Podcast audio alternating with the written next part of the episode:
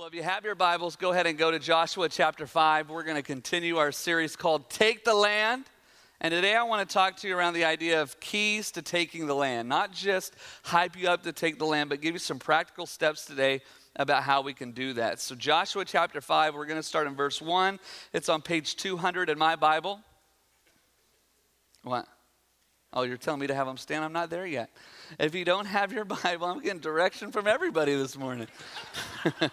you probably eat beans in your chili, don't you, Kim?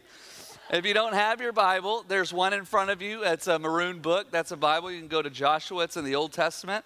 It'll also be on the screens for those of you who cheat. Go ahead and uh, stand for the reading and the honoring and the reading of God's Word this morning. Joshua chapter 5, verse 1 through 15 says this.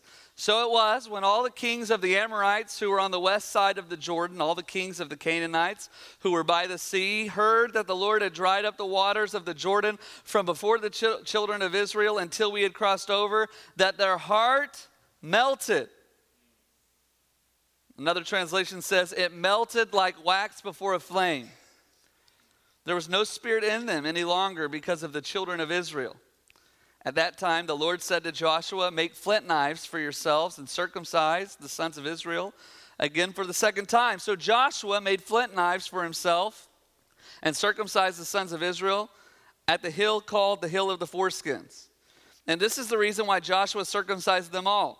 All the people who came out of Egypt, who were males, all the men of war had died in the wilderness on the way after they had come up out of Egypt. Verse 5. For all the people who had come out had been circumcised, but all the people born in the wilderness on the way as they came out of Egypt, they have not been circumcised.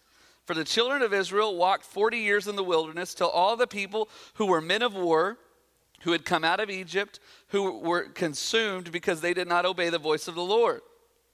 That's uh, pretty intense there, isn't it?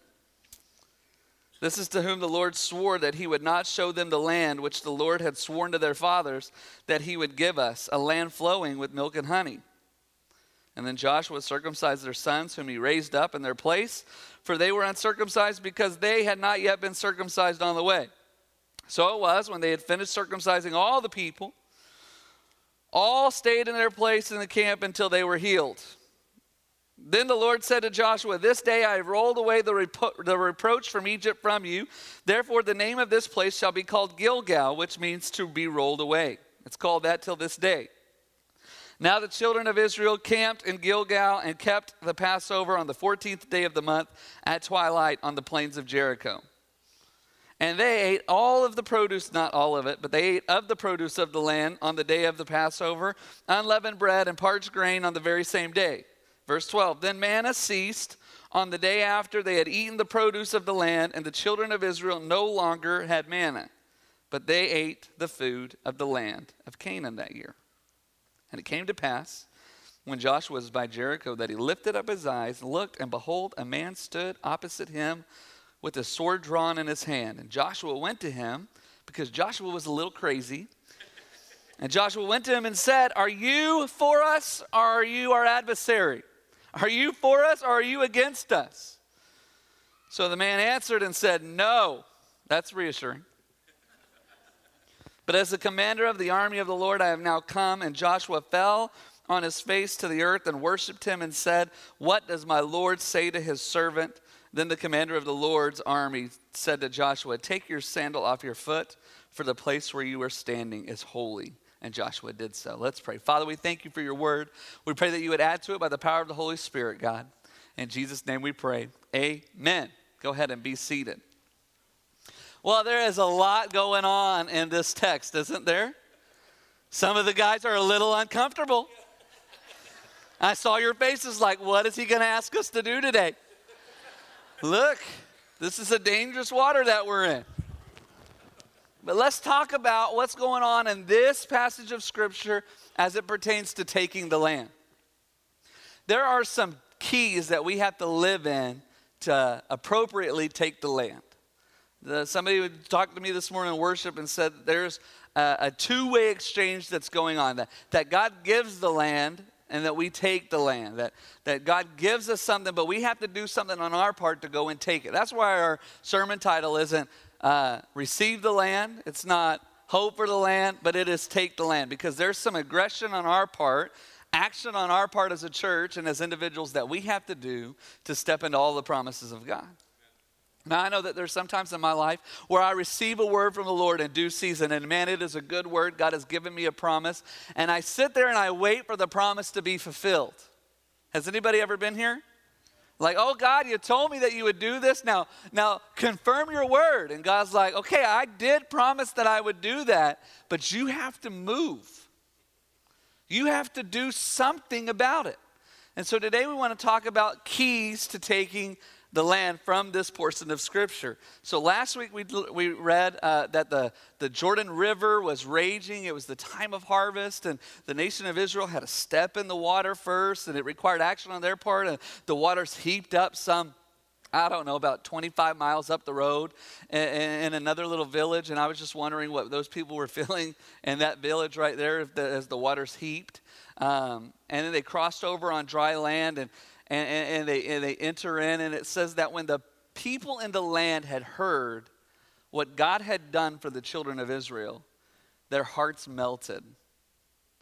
Now, already when the spies went to survey the land with Rahab, you remember that they said, We had heard how God delivered you from Egypt. We had heard that when He dried up the water of the Red Sea, that our hearts within us melted. So the people have already known that this God that goes before these people is serious about his people.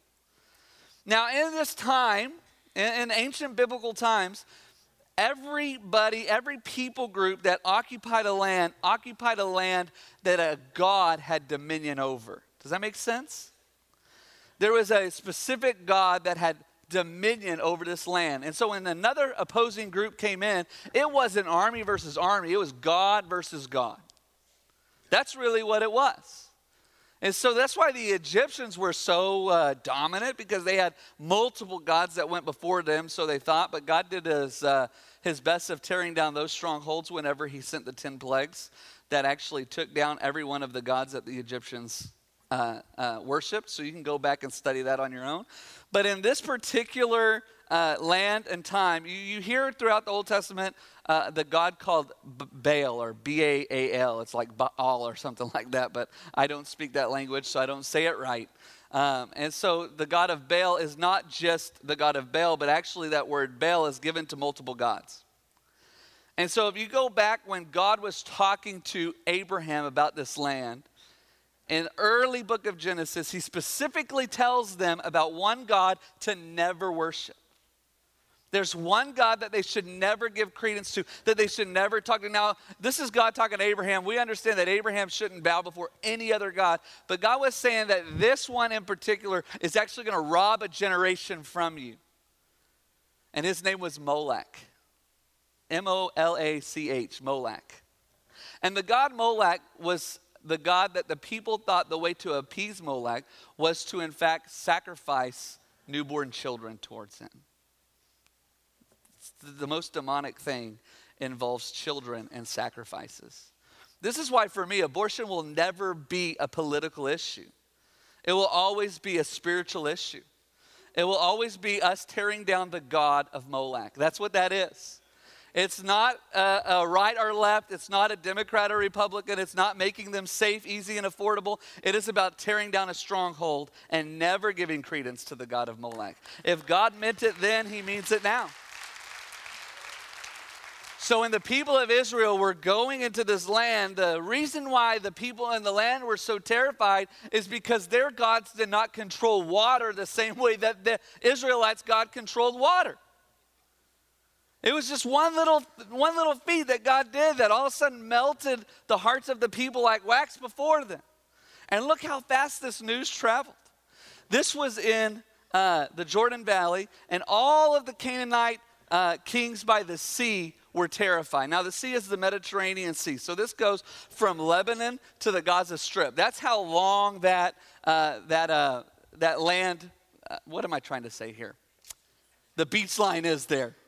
So there were different kings, Canaanite kings that ruled different territories, and each Canaanite king that ruled a different ter- territory worshiped a specific god of that territory. And what they're saying is that this one God that goes before this Israelite people is so much scarier than the thousands of gods that we worship that our hearts melt so bad within us that we can't even fight against you. So, this is what I want to say to you. There's sometimes in, in charismatic and Pentecostal circles where we give more credence to the to the third demons and, and, and, and devil that fell out of heaven than we give power to the one God that created them. We give more credence to trying to name demons and, and call them out and binding this and, and tearing down this and, and hoping that we can name this and talking to this. And you have to understand that Jesus only asked one demon, one his name was one time, and it happened to be a thousand of them. Every other time he just said, Get out of here. Right? So there are times where we don't need to tear down anything. We need to let God go before us. And if He does what He does, then He takes care of the spiritual realm of the land. So we can't try to hope that God would reveal strongholds to us. God is going to reveal strongholds because as light goes forward, dark doesn't like it very much. But we have to know that when God moves on our behalf, it melts the hearts of the demons in the land. Thousands of years these demons had been able to occupy this land. One move of God, and already they're ready to give up their dominion. We do not need to be afraid of the dominion of the enemy. We need to know that we have an enemy, but we also have a defeated enemy. Now, I want you to see that Jesus, or, or God, excuse me, through his move here, had already prepaid for the defeat of the enemy. But it still required Joshua and his people to fight. So, can I tell you, the land has been given to us. The authorities and the strongholds and the opposition of the enemy in this land, the dominion, has been taken care of. We're going to stay vigilant. We're going to stay a church of prayer. We're going to make sure that it doesn't come back because the Bible is clear that if it goes and we don't do anything about it, that it comes back seven times fold, right? So we want to make sure that because the army of the Lord goes before us, that we uh, already have the victory, but we still got to fight some battles. Does everybody, is everybody good with that? But what does that mean for us today? So the children of Israel cross over, and Joshua's like, man, that was awesome. And God's like, okay, now we're going to have minor surgery on everybody. now, you know why this was minor surgery for Joshua? He had already been circumcised when he was a little boy. And the difference between minor and major surgery is who's getting operated on. Right? So Joshua's like, look, it's just a little deal. It doesn't hurt. It's going to be fine. But all the guys to come together. And what I'm going to do is I'm going to take this rock here. I'm going to sharpen it real sharp. And then we're going to circumcise everybody. And the guys are like, no, no, you can't do that. No, but they wanted to do it. Why? Because the sign of circumcision was a covenant sign of relationship between the children of Israel and their God. And so the children of Israel hadn't been able to operate in the sign, their part of the covenant, because they had been on the move in the wilderness. There was not a body of water that flowed well enough so that it would take all the unclean parts of the surgery away. And so, and, and they were on the move. There wasn't a, a place where they could actually uh, take on their part of the covenant. So, you know what God did in the wilderness? He sustained the covenant by his name. That's what he did in the wilderness. Look, if you're in a wilderness season right now where it doesn't feel like you're getting much from God and it doesn't feel like you can give much to God, you have to understand that something about the wilderness is that God is sustaining your covenant with Him by His name and His name alone. But when you go into the promised land, when you go to take the land, it requires a different kind of covenantal relationship between us and God. And we see that from these people. Now, we're not going to get too graphic here, but I do want to give you just a little bit of teaching about the not the pain of circumcision, because we can get that, but the healing process of circumcision. Circumcision takes one day for every eight, for how old you are to heal. One day for every age you are, right? So these guys, most likely this generation, because they were 40 years in the wilderness, but 40 is just a time of completion. So it could have been between 30 and 45 years in the wilderness. We don't know exact times. So they're between 30 and 45 years old. So we'll just take it and we'll say 40 because the Bible says 40. So each one of these guys, the oldest person getting circumcised, is 40 years old. That means the first thing they do after they walk across the Jordan River is take 40 day break to make sure they heal. Now think of, no, don't think about it too much, but it's a pretty invasive surgery. And it's all of the men, and it says that all of the warriors had already died off.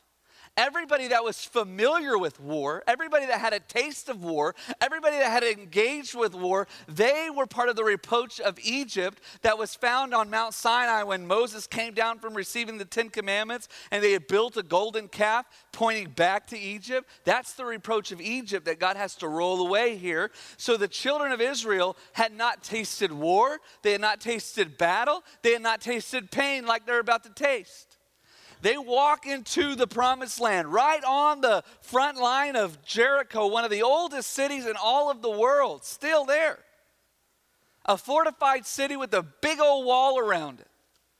The people there, they're men of war. The people there, they know how to kill other people, they know how to do damage. And what does God require of his people before? Is first, before you take the land, give me a part of yourself. I want you to see in this text here that this is the ultimate sign of God's mercy on the people, but it is also the ultimate sign of the people's trust in their God. That God, we are going to we're going to spend the time necessary to renew the covenant with you. We're going to sit on the doorstep of our enemy for 40 days until we're all healed up so that we can make sure we're in right relationship with you. It's incredible. They didn't go with swords drawn, ready to take the land. They went in humility in relationship with God. This is why the Bible is so true when it says that God resists the proud but elevates the humble. It says that he pushes back. That word resist means to actively push back against you. So listen, if you're feeling resistance in your life from the Lord, you have to look for areas of pride that you've not dealt with. We got to take the appropriate time in our church and specifically with our men to make sure that our covenant relationship with God is right. That how we lead our family, our friends, our finances, how we lead in the church is, is set up right. That God has sustained us in a wilderness season by His name, but to move forward, it requires steps and action on our part. Circumcision, yeah, was a, a sign of trust, but it was also a distinguishable characteristic of the nation of Israel. It made them live different, it made them look different, it distinguished them from the world around them. So here's key one of taking the land. Are you ready for this?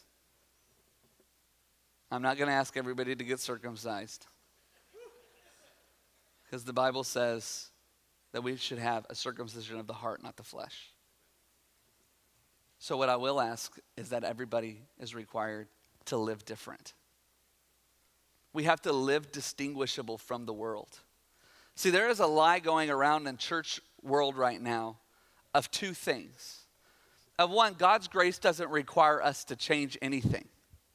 See, God's grace requires that we can enter into relationship with God through Jesus and Jesus alone. But part of that grace act of God means that we begin to look more like Jesus every day.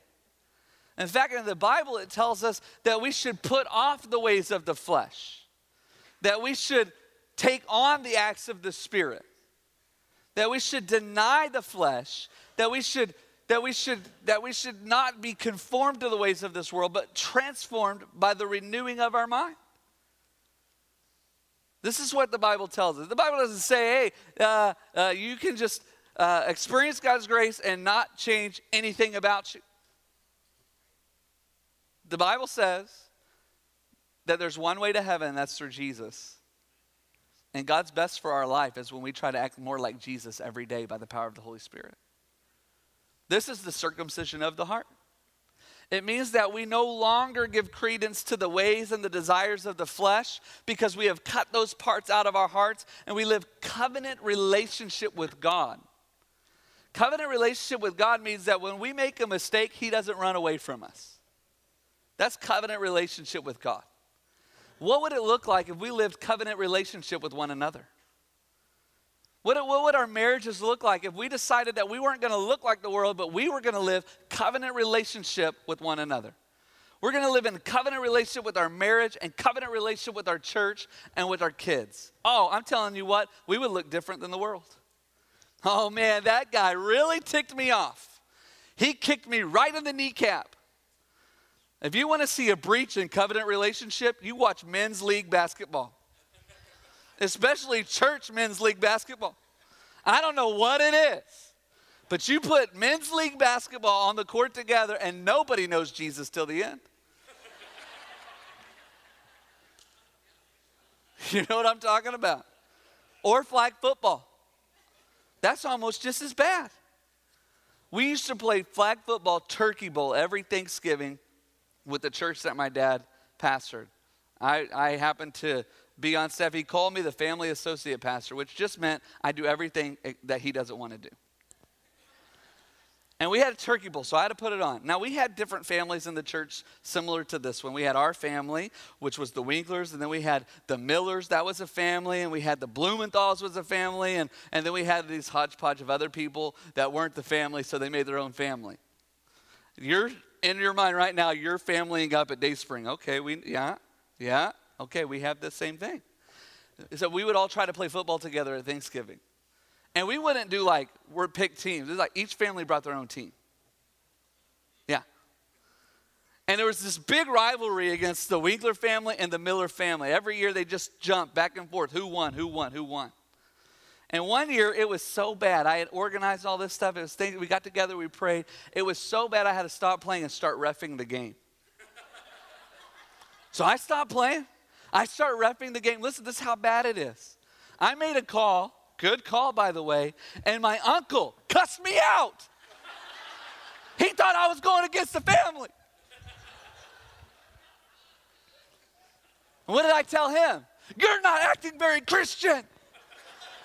Now we're going at it. Oh, Christian, you want to see Christian? Now, my uncle, he was born in the world. He was redeemed by God, but let me tell you, the world knocks at his door sometimes. And he feels like his family's attacked, he'll go after the person attacking his family, even if it's his family. He'd bite himself if he got in the way.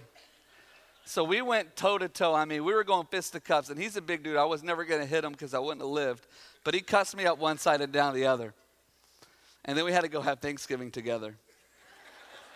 and as he was putting the, fry, the, the turkey in the deep fryer that year, I was praying in the spirit and with understanding. In the spirit, because I didn't want to pray what I wanted to pray, and I prayed with understanding so that I could get it in there at least a little bit. God, let the oil get on him a little bit.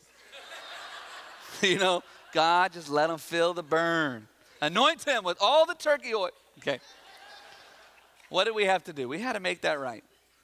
So conflict is inevitable, but covenant relationship doesn't cut out from conflict, it sees it all the way through.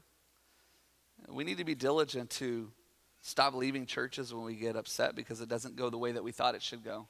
Stay in covenant relationship. It says that there is a blessing from the beard of oil, from the oil that drips from the beard of Aaron when the brethren dwell together in unity. That's where God commands a blessing. That's where the enemy is going to attack us the most. Is that our covenantal relationship.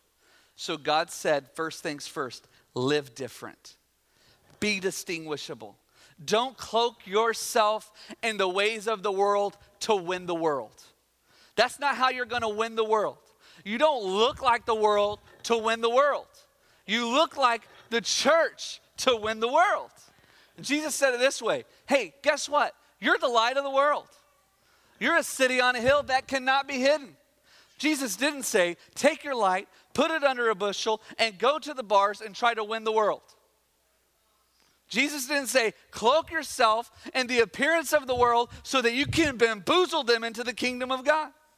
No, Jesus said, be the light of the world. Be distinguishably different. Be in covenant relationship. Look different than the world does and have a different result in the church. But if the church looks too much like the world, we don't wonder why we don't have a, a say in what's going on in our region anymore. We have to live different. Be the light of the world, a city on a hill that cannot be hidden. You know what a city on a hill in this time period looked like? It looked like a city on a hill. yeah, pretty amazing, right? But a city on a hill was a fortified city that was noticeable because it held up the trade routes in the region. It means that nothing economic or military happened without the city on the hill knowing about it and letting it through. When the church capitulates to culture, and when people in the church begin to wrap themselves to look like the world, the church gives up its right to be the city on a hill to stop the economic force and the military force that the enemy is trying to bring in. And what we do is we hope that somebody in Washington will fix all of the problems. But as my good friend, who I don't know, but I listen to, Tony Evans says, God will not fix a problem at the White House that should be in the church house. Right? So, to take the land, we have to be different. We have to come across the, the waters of the land and we have to say, look, if circumcision is required, at least of our hearts, then God, we're going to be about that. God, what, what are you asking us to do? What are you asking? How are you asking us to live? What do we got to do to be different in this area? What does covenant relationship really look like so that we can take the land? We have to be distinctively different. Oh, I know you. You're one of those people at Dayspring. Say, yeah, how do you know that? Because you got joy. You know, you come into work, and this job is a nine to five train wreck. And you come into here and you just bring joy with you wherever you go. That's just different. You people are different over there. You say, yep, that's us. We're different. We're way, we're way different. You're different. You got you're just something different about you. Like, like your marriage is healthy. What makes it healthy? I do whatever she tells me to. right? I get the last word as long as it's yes, dear, every time. It's different. Why is it different? It's different because we choose to be different. It doesn't mean we're not going to argue or fight. It doesn't mean that we're not going to have conflict. It just means we're different. Means that in Deborah and I's life, how we choose to be different, we never throw words around like divorce or separation. We're not going to do that. Why? Because we're in covenant with one another. It means I'm going to let her down and she's going to let me down. But as long as we're in covenant with one another, we can deal with the letdown because we're different. Is this too heavy? Because even if it was, I was still going to push a little harder. Because I don't care. We're called to be different. God said He would pour out His Spirit in the last days. Old men would see visions, young men would dream dreams. I switched those up so you can switch them back. Maid servants and women and all of these things. It's inclusive, it's all of these things. But to really be a vessel ready to receive the outpouring of the Holy Spirit, you have to be a vessel that's submitted to the leading of the Holy Spirit. We have to live different. We have to circumcise our hearts and ask God, what do you require of us now? I read an incredible article the other day about how church shouldn't, we shouldn't have our schedules keep us from church, but the church should be the thing that we clear our schedules for. I said that, I think, right. And I'm not trying to knock anybody that has travel sports or anything like that. But I am going to just say that once we get the church from being the nucleus of, nucleus of our family and, we start to wander out and we, and we fill our schedule with all of these different things. And then when our kids in college walk away from the faith and we say, God, what happened? And we say, oh, our nucleus changed. Because our nucleus changed, other voices could come in. And so I'm saying, what am I saying? We got to live different. Dayspring Church, it requires us to live different. We got to be about the things of God. We got to be about the house of God. We got to be about the people of God. If we're about those three things, we're going to take this land. So God is requiring of us to circumcise our hearts to take the time necessary to make sure we're dialed in to his leading. The other thing that they do is this it says in verse 10 Now the children of Israel camped at Gilgal and kept the Passover on the 14th day of the month at twilight on the plains of Jericho. They ate of the produce of the land the day after the Passover, unleavened bread and parched grain on the, on the very same day. Then manna ceased. Manna ceased. Manna stopped. It was no moss on the day after they had eaten the produce of the land, and the children of Israel no longer had manna, but they ate of the food of the land of Canaan that year. This is the second time that Passover is celebrated and the, with the nation of Israel. The first time Passover is celebrated, it's to symbolize and to celebrate their deliverance from Egypt. The second time Passover is celebrated, it's to symbolize and celebrate their deliverance to the land. It's amazing in Jewish culture and history how important the season of Passover is. If you think about the Bible as a whole and you look at, they entered the land on the 14th day of the month, which was the day of Passover, and that was their day of deliverance from Egypt, and that was their day of deliverance to the land. And you go to the New Testament and you think about Jesus, and when he was crucified, he had to be taken down before the start of Passover, which was our deliverance from sin. God is incredible, isn't he? He can write a story so much better than we can. So stop trying to write the story of your life because it's not working out well. Just let God take the pen, it's much easier. Passover is celebrated not in the wilderness, but in the land. It says that they ate of the produce of the land, and manna had ceased. Remember in Joshua chapter 1 or 3, or 4 or 3, Joshua chapter 3, it says that the waters were raging because it was the season of harvest. It was the season of harvest.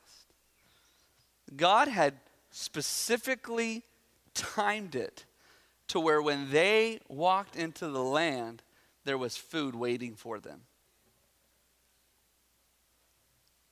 God is the provider.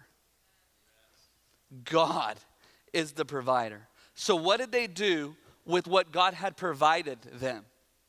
They gave it back. They served and celebrated Passover. But you have to look is that manna stopped. And I think I said this last week, but some of us are praying, God, we need a manna word from today. And God's like, no, you're in the promised land. You don't get manna anymore. You got to go work for that word.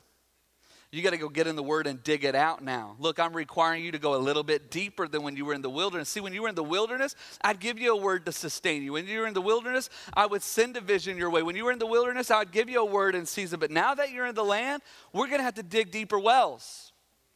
We're going to have to not hear from God the way we heard Him in the wilderness because now we're in the land. We got to take the produce ourselves. Now, am I saying that there's no word in season, that there's no this, that there's no that? I'm not saying that at all, but I am saying it will look different in the land. So, what is the point here? They lived delivered. They lived delivered. Too many Christians are living as orphans in God's kingdom. Too many Christians, maybe in this room, are living as people who feel like we have to maybe, possibly, maybe get God's goodness when God is saying, You are no longer an orphan, but you have been adopted into the kingdom of God. You are now a son or a daughter where you can cry out and call him by his name for you, which is Father. You're no longer cast out. You're no longer abandoned. You're no longer let down. You are a child of God. We have to live delivered. Romans 8 says this For as many are led by the Spirit of God, these are the sons of God. For you did not receive the spirit of bondage again to fear, but you received the spirit of adoption, by whom we cry out, Abba, Father.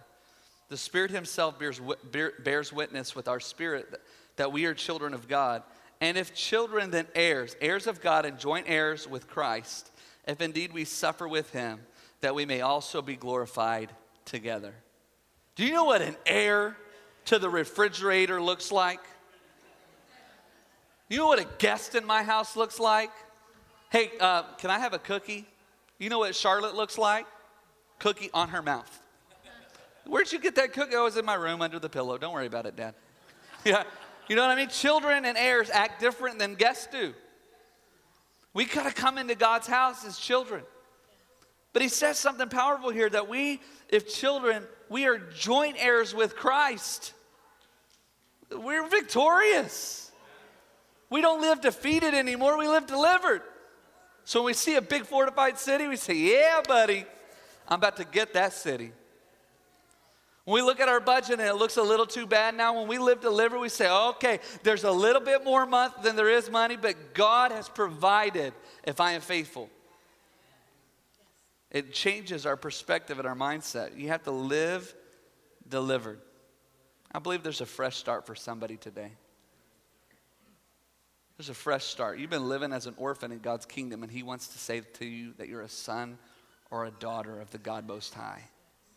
That fear has no authority in your life anymore.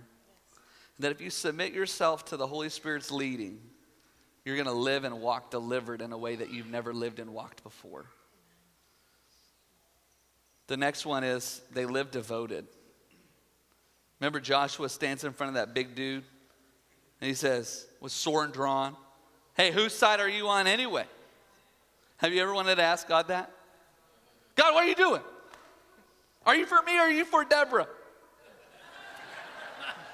God, whose side are you on? Are you for us or are you for our adversaries? Huh? You got a big sword. This is, I mean, I'm telling you, it just shows us Joshua's a little crazy. And I like that about Joshua. And the commander of the Lord's army says, No. No, whose side are you on? See, I'm looking this land, I'm looking to see who's going to be on God's side. That's what I'm looking for, says the commander of the Lord's army. Are the Canaanites going to be on God's side? Are the Israelites going to be on God's side? You're my people. I hope it's you. Now, have you ever asked God a question and didn't get the answer you're hoping for? It's because God's playing the long game here. He's got something different that He's trying to cook up for you. Joshua says, Okay, what else? The commander of the Lord's army says, Take off your shoes. You're on holy ground. I wonder if we, if we walk past God's holiness sometimes. We live our lives in such a way where we check in with Him once every three weeks, but we don't live our lives in such a way that we're devoted to the things of God in our everyday life. And God would say, Listen, live devoted. Some of us are just coming against God so much with our life that it feels like He's not for us. And He's just asking us, Will you just live for me? Will you be devoted to me? Some of us are asking for more gifts of the Spirit, and God's asking us to show Him the fruit of the Spirit. We're like, God, bring more healing. God, bring more tongues and interpretation. God, bring more of this. And He's like, hey, I need some more love and some more joy and some more peace. When you get squeezed, I need a little bit more patience while you're driving, Cody. And I'm like, we're working on that one, Lord. I told somebody the other day I wasn't praying for patience anymore because I, I don't like to, to go through those seasons. I'm just praying for breakthroughs. We got to live devoted to God. God is never going to be at the level of our thoughts. So we've got to train our, our thoughts and our hearts to look a little higher. When we're devoted to God, we got to look a little higher than what we're looking right now. At situations with our kids, we got to look a little higher. At circumstances in our life, we got to look a little higher. What God's doing in our church and our community, we got to look a little higher. Isaiah 55 says, Your thoughts are not my thoughts, says the Lord. So are the he- far as heavens are higher than the earth, so my ways are higher than yours, and my thoughts are higher than yours. You are not going to out strategize, out creativize, out think, out deliver on God, ever. His ways are not our ways. So there's some business owners in the room that you've been trying to do it your own way, but if you devote your business to God and say, God, you give me wisdom for this situation, He's going to bring the wisdom. God, you give me this wisdom for this. There's some teachers in the room, you got an out of control classroom. God, I need your wisdom of how to deal with these kids. He'll give it to you.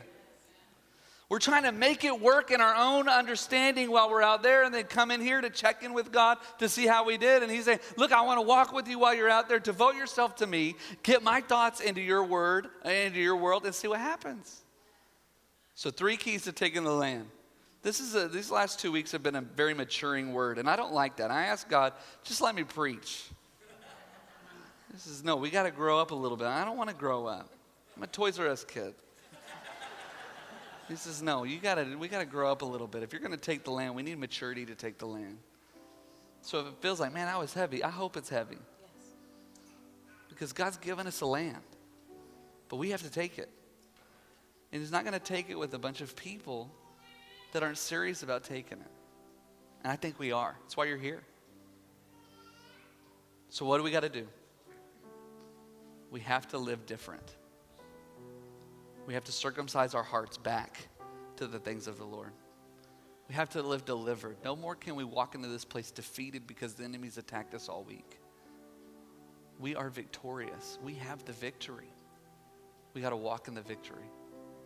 And we have to live devoted to the things of God. Colossians says to be rooted, equipped, and built up. So we got to get rooted in the church and in God's word. We've got to be equipped and released to do the work of ministry. And I forgot the other one. And then we'll be built up in our lives.